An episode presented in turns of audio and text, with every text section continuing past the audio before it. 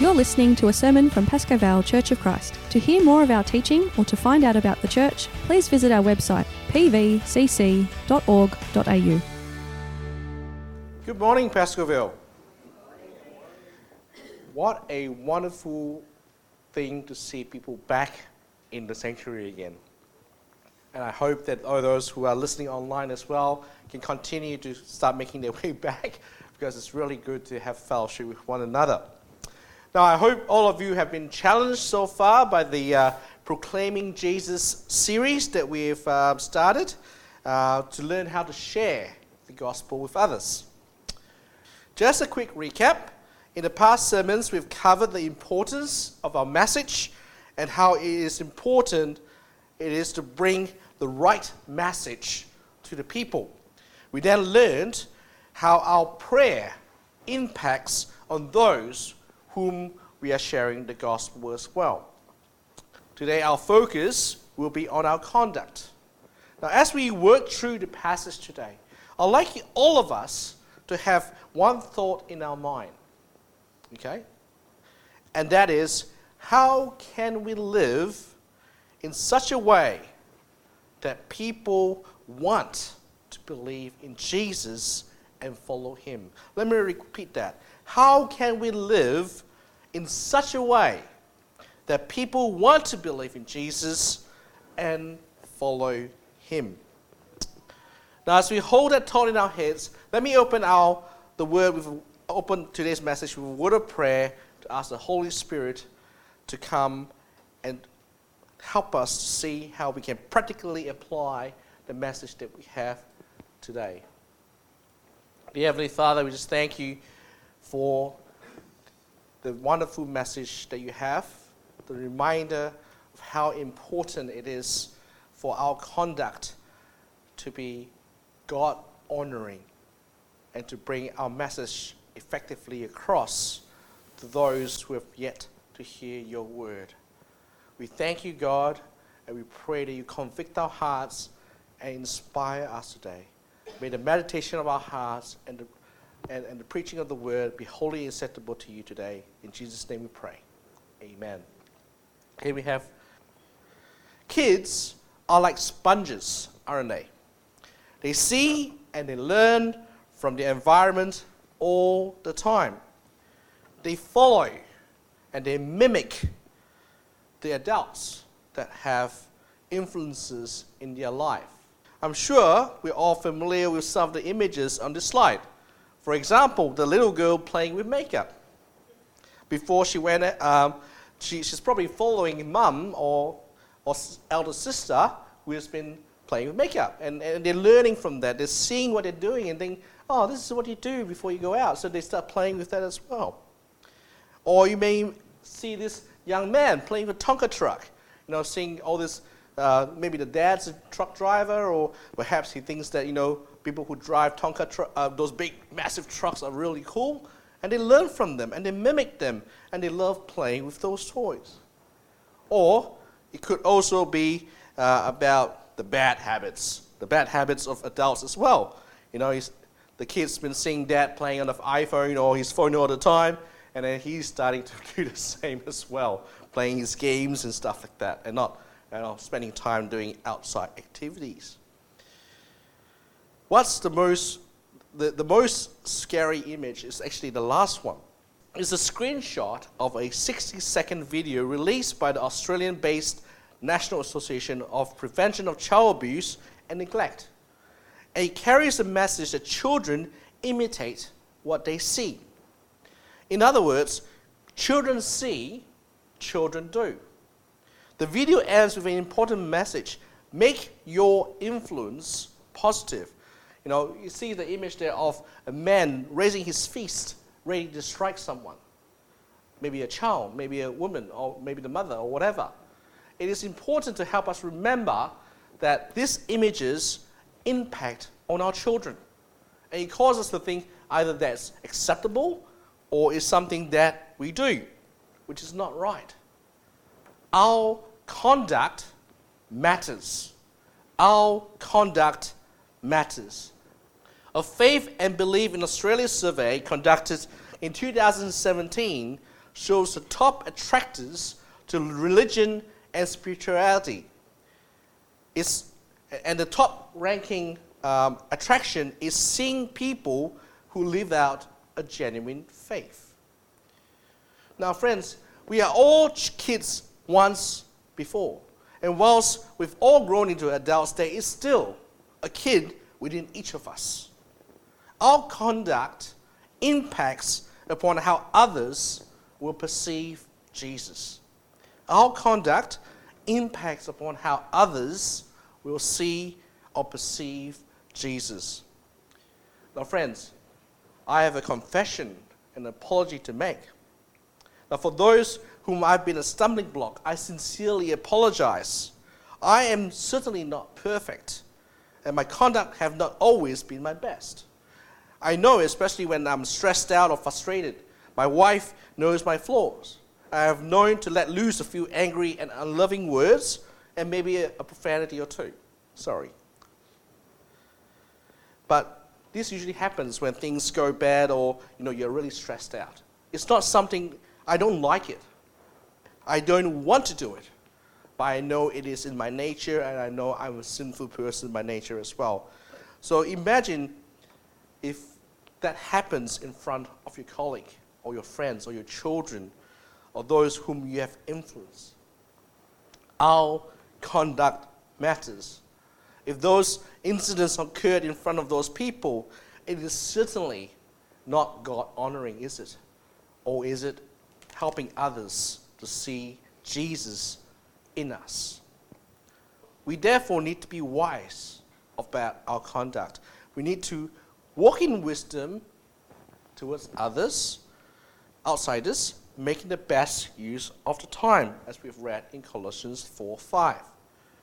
The Apostle Paul differentiates between outsiders and insiders. Now, outsiders clearly mean those who are unbelievers or have yet to come to the faith. Whilst within our brothers and sisters, a mistake here and there is easily forgiven. Mistakes in the, and in the conduct with outsiders can have a significantly and much longer lasting detrimental impact. Take the story of Gandhi, for example. No, while Gandhi was a practicing Hindu, Christianity intrigued him. In his reading of the gospel, Gandhi was impressed by Jesus, whom Christians worshipped and followed. He wanted to know more about this Jesus, and Christians referred to as Christ the Messiah. The Reverend Patterson tells the story of one Sunday morning when Gandhi decided he would visit one of the church, Christian churches in Calcutta. Upon seeking entrance to the church sanctuary, he was stopped at the door by ushers. He was told he was not welcome, nor would he be permitted to attend this particular church, and it was for high caste Indians and whites only. He was neither high caste nor was he white. Because of the rejection, Mahatma Gandhi turned his back to Christianity. What a sad indictment on Christians, isn't it? Sadly, this is not the only instance, and there are many more instances which are occurring all over the world today. And with the power of social media, this has even become more apparent to us. Take the recent scandals of child pedophilia in the churches and the church organizations. While some accept that it's the act of a few bad actors, most simply cast Jesus into a bad light because of the actions of those few. It is so condemning. Sadly, the lessons of the past did not change the church, with Christians continuing to behave badly in public places, proclaiming their entitlement in God and excusing their poor conduct. I know of a few friends even family members who are put off by these behaviors that they have turned their back on Christ. That is such a sad story, isn't it? Our actions matter. Our actions matter. What we do or not do can become a stumbling block for the proclamation of the gospel. So we need to be wise with our conduct, especially, especially amongst unbelievers. This is because our actions often, sorry, trigger reactions. It can both be positive for the gospel and also negative, so we need to be wise about how we respond or handle our conduct.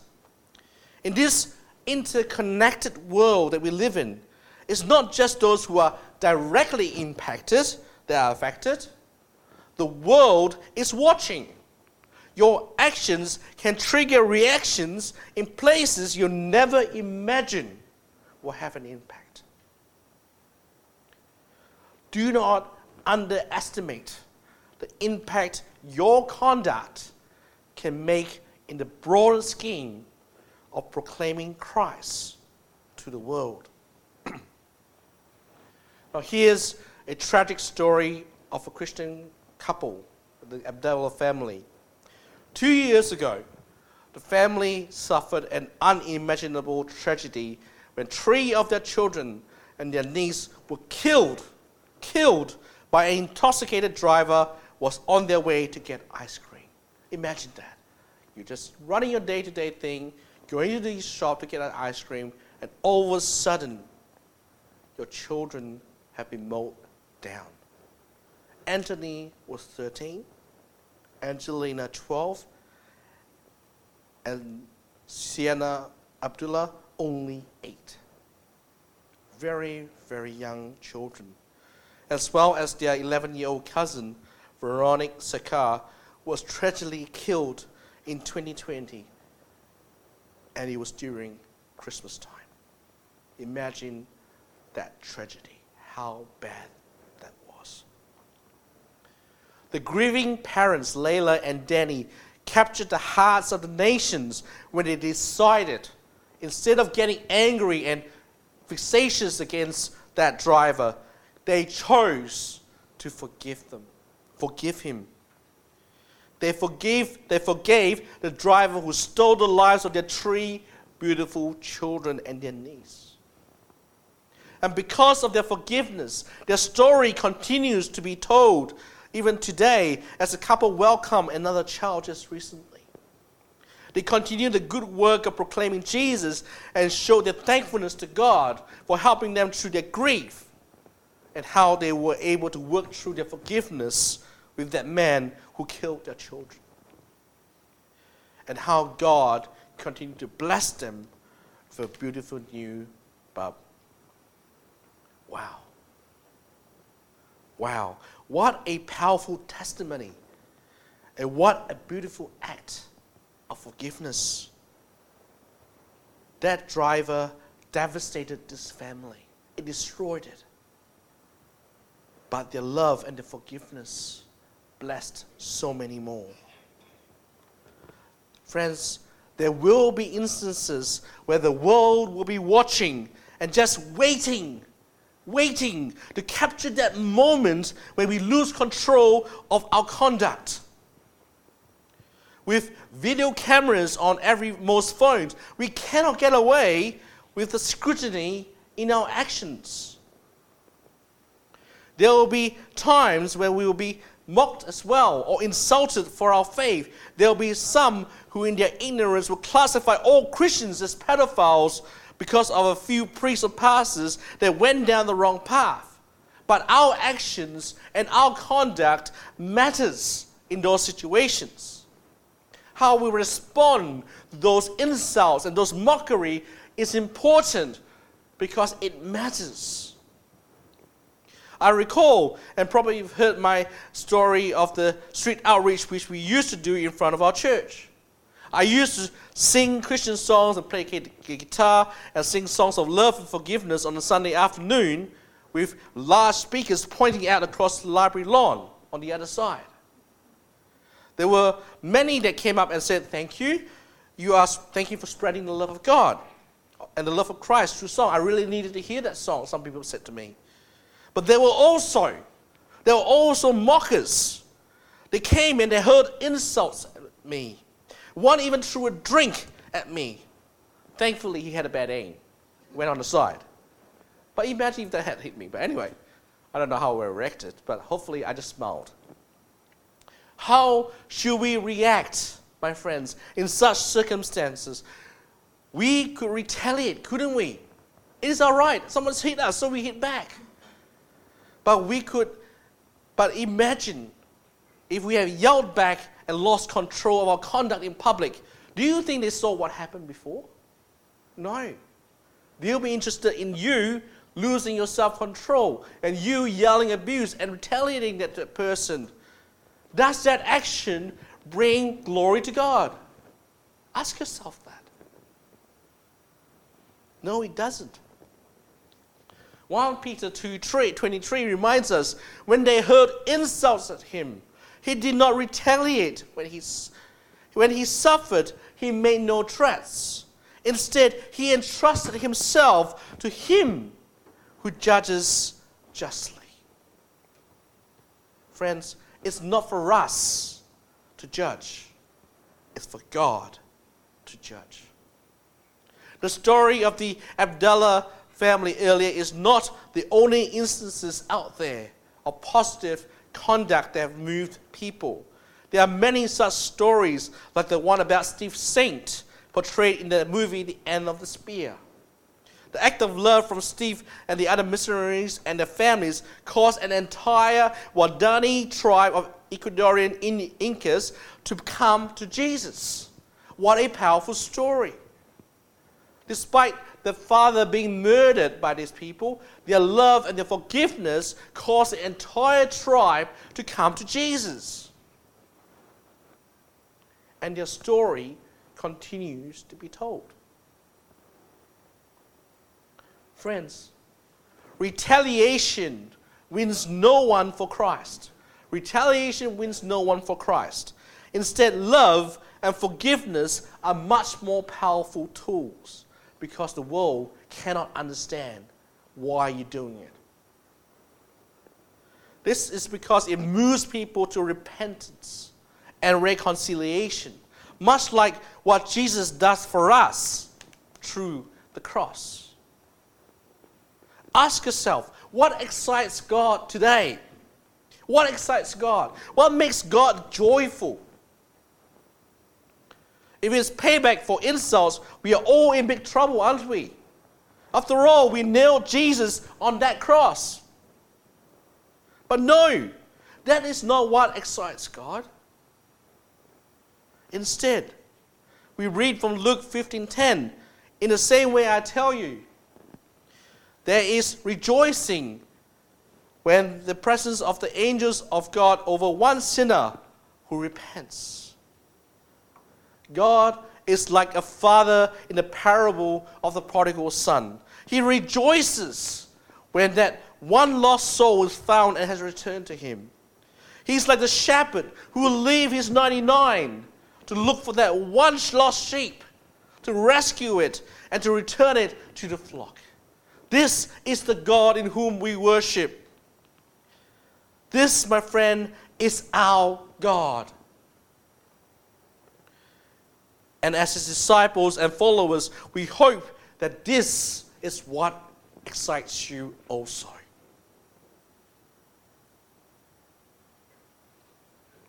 So be wise in the way we conduct ourselves, not only to our fellow brothers and sisters but more importantly, how we conduct ourselves in front of outsiders. Our conduct can bring one to Jesus, or we could be the one that turns them away from a loving and merciful God. Now imagine the impact Gandhi would have had if he was treated right the first time how many he would have influenced to follow Jesus. If we had only welcomed him with love and open arms as opposed to judgment and disdain. our conduct matters. We are called to be salt and light in this world. By calling us salt and light, Jesus is making two important points. Firstly, there's a difference between his people and the people of the world. Now, this is evident from his words in John chapter 10, verse 27. my sheep hear my voice, and I know them, and they follow me. We are called to be in the world, but not of the world. We are from this world, but we now belong to Jesus because we have accepted him as our personal Lord and Savior. We are called to be different, to live differently from the rest of the world. The second is that the world is in decay and darkness. I think we can make that observation ourselves.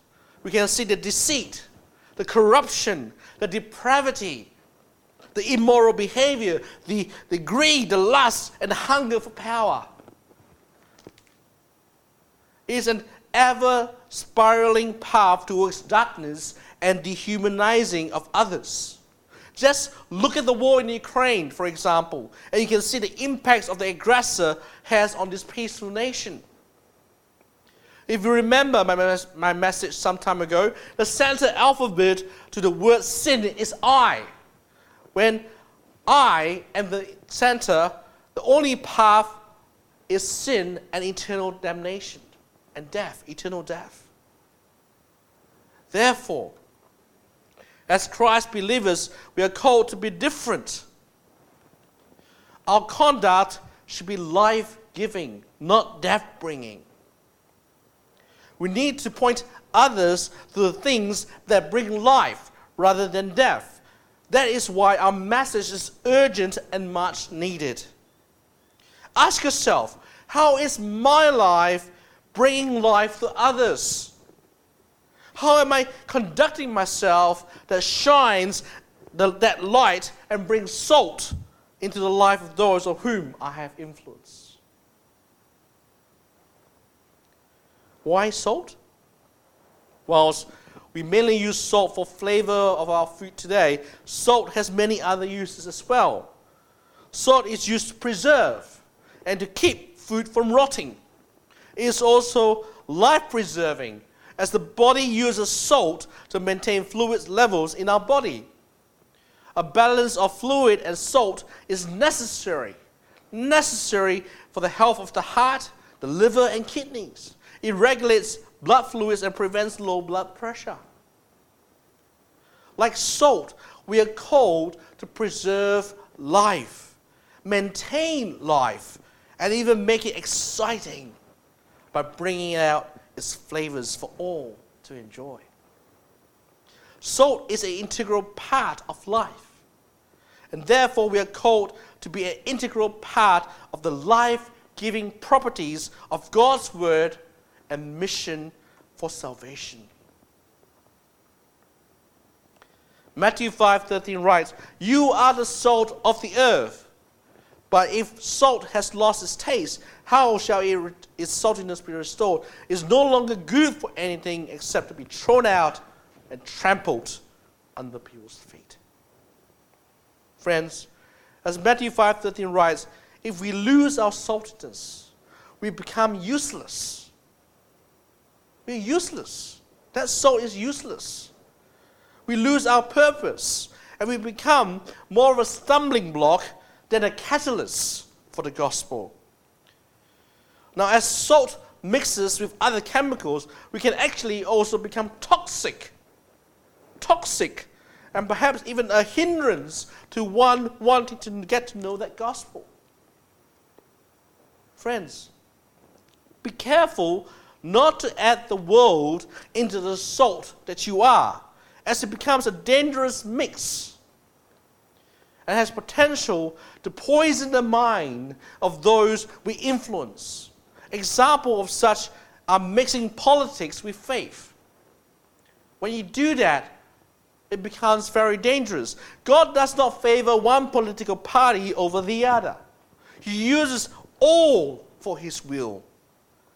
Where it becomes dangerous is when One chooses to manipulate the masses by claiming that God supports only this party and not the other. Friends, especially with elections coming up, choose and discern as you would by prayer and discernment.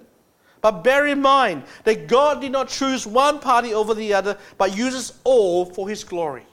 Remember that. Friends, what would Jesus do?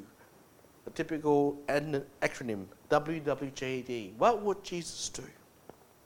Friends, we need to start living a life that is pleasing to Him. To live a life that is like Jesus. Now, a good resource recommended by the church, which can be helpful in our pursuit to proclaim the gospel, is a book by Sam Chan on how to talk about Jesus. And there are many, many other of resources out there. So if you really want to find out how you can be a positive impact and how your message and your conduct can help bring the gospel across, have a read of some of these resources. Now, the next important bit is being light giving. Light illuminates and drives away the darkness. Now, recently, just last week actually, we went to the Naracoorte Caves up near Adelaide. We did a cave tour to see the stalactites and the stalagmites and the beauties of the cave inside. As part of the whole experience, the guide turns off the light in the cave to show us how dark it actually is inside. When the lights went out, we could not see anything at all. Not even the five fingers that I have immediately in front of my face. I can't see it. It's just absolute pitch black. You couldn't even make out the silhouette of it. It was that dark. But much like the darkness in this world, my friends, most people who are living in that darkness cannot see, even see, the obvious which is in front of them. Like my five fingers, they can't see it.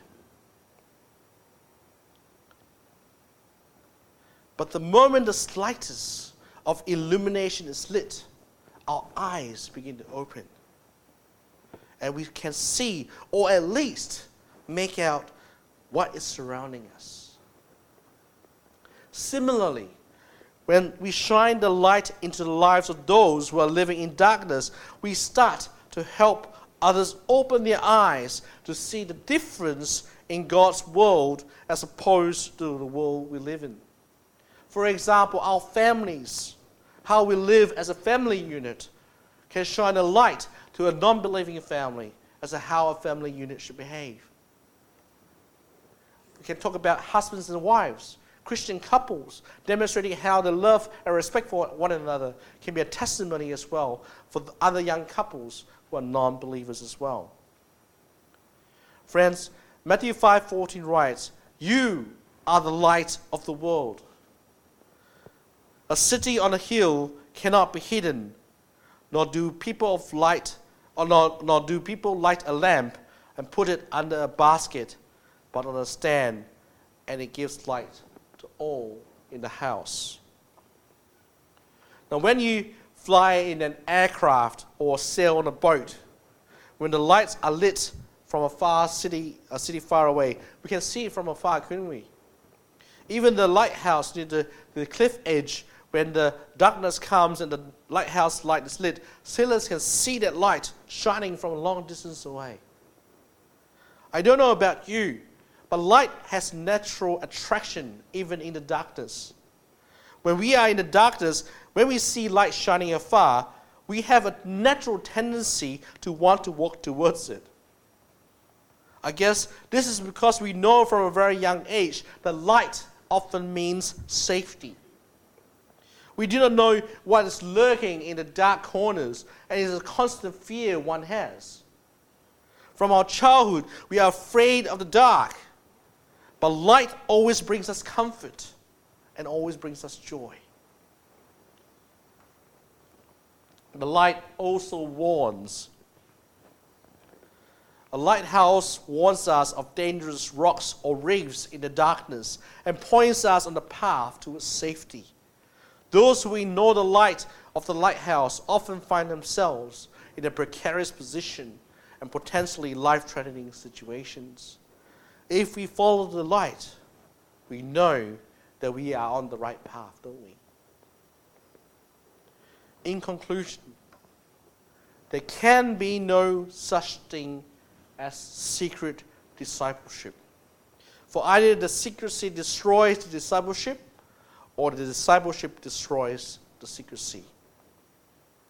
In the same way, let your light shine before others so that they may see your good works and give glory to our Father in heaven. Friends, make the most of every opportunity that you can get. Our time on this earth is limited. We all have a role to play. We are all called to be salt and light in this world. And we don't want to lose our light. And we don't want to lose our saltiness. Our conduct matters when it comes to proclaiming the gospel. You know, a man can have no greater love than to lay down his life for his friends, to put others before themselves, even to the point of death. And that was what Jesus was for us. Friends, I hope today's message has challenged you to pay particular attention to the way we conduct ourselves in presence of our children, outsiders, and within the family of Christ even. Our conduct matters, and it can be a stepping stone or a stumbling block for all whom we have influence. Be wise, life giving, light bringing, so that we can effectively proclaim Jesus to those who have yet to call Jesus as Lord and Savior. May the Lord bless you and convict your hearts to answer the question we raised from the very beginning, and that is how can we live in such a way that people want to believe in Jesus and follow Him? How can we live in such a way that people want to believe in Jesus and follow Him? Let us pray. Dear God, thank you for the word and thank you for the convictions of our hearts. Holy Spirit, each of us needs to be repenting of our conduct for the times that we have lost our saltiness and for the times that we are not life giving or life bringing. Help us, dear Lord and forgive us for the times that we've been a stumbling block rather than a stepping stone for your gospel. Lord, the world is watching us every step of the way. They're scrutinizing our behavior, our conduct, our speech, our, our behavior. We're not perfect, Lord, and we know that. But in our imperfection, you can use us for your glory. Like you've used the families like the Abdallah family and the Steve Saint's family and many, many other families out there who have shone your light in the heart of darkness in our suburbs, in our workplaces, in our relationships. Lord, help us to become more like you each day, to ask ourselves constantly in our minds, what would Jesus do in this situation? How should we respond as Jesus would in this situation? Lord, help us to find that opportunity. Help us to be your salt and your light in this world. That we can not only preserve life and bring light, but also to make it exciting for those who have yet to come to experience you. So we pray, dear Lord, that you convict our hearts today. Speak to each one of us and help us to find your path in Jesus' name we pray. Amen.